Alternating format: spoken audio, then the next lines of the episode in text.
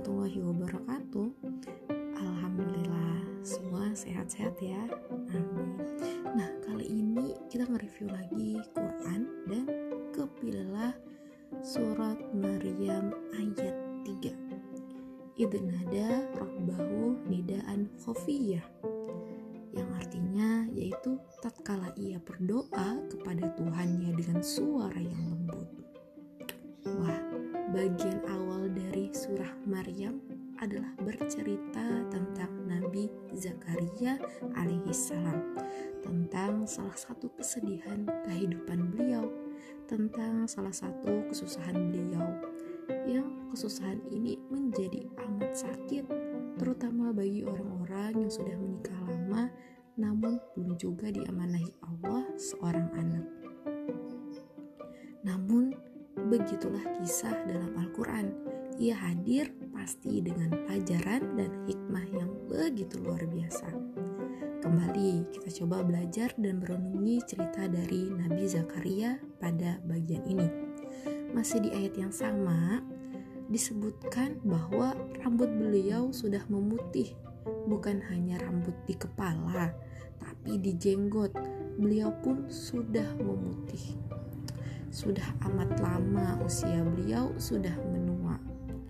Kesedihan apa lagi yang ada dalam sebuah rumah tangga selain belum adanya seorang anak menghiasi di dalamnya. Kemudian kita kembali di ayat ini. Allah sebutkan, Idnada bahu nidaan khofiyah. Ingatlah saat dia berdoa kepada Allah dengan suara atau panggilan yang lembut.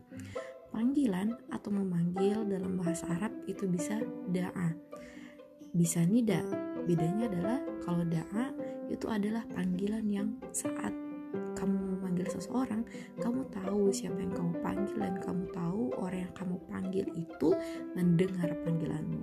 Tapi kalau nida ada panggilan seperti dalam keputusasaan. Kamu nggak tahu siapa yang kamu panggil kamu nggak tahu panggilan itu didengar atau enggak pokoknya kamu ya manggil aja.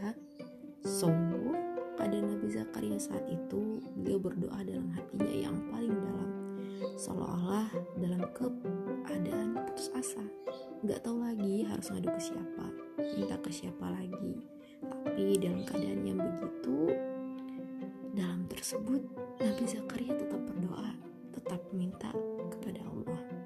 Khofiyah dalam keadaan sunyi, lembut, Bahkan ada beberapa ulama yang menyebutkan Nabi Zakaria berdoa dalam sampai tangisan itu tak ada lagi suara yang keluar. Pernah nggak? Dalam banget rasa di hati. Nangis. Sampai suara kamu habis. Hati itu seolah teriak. Ya Allah tolong. Tolongin hamba.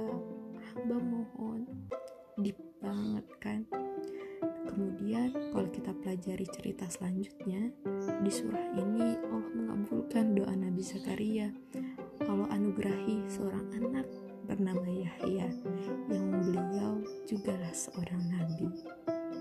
Nah, apa pun kesusahan kita, kesedihan kita, seberat apa pun itu, bahkan sampai dunia ini berkata, itu gak mungkin terjadi. Tetap aja doa ke Allah minta ke Allah apa pun yang terjadi apa pun kondisinya saat ini doa terus aja ke Allah seberat apa sih masalah kita kalau dibandingkan masalahnya para nabi? Jika masalah yang seberat itu saja Allah bantu selesaiin maka apalagi masalah kita yang tentu nggak seberat masalahnya para nabi? Oke begitulah review surah hari ini dan sampai jumpa di review selanjutnya. Wassalamualaikum warahmatullahi wabarakatuh. Semoga mendapatkan insight baru dan semangat baru. Amin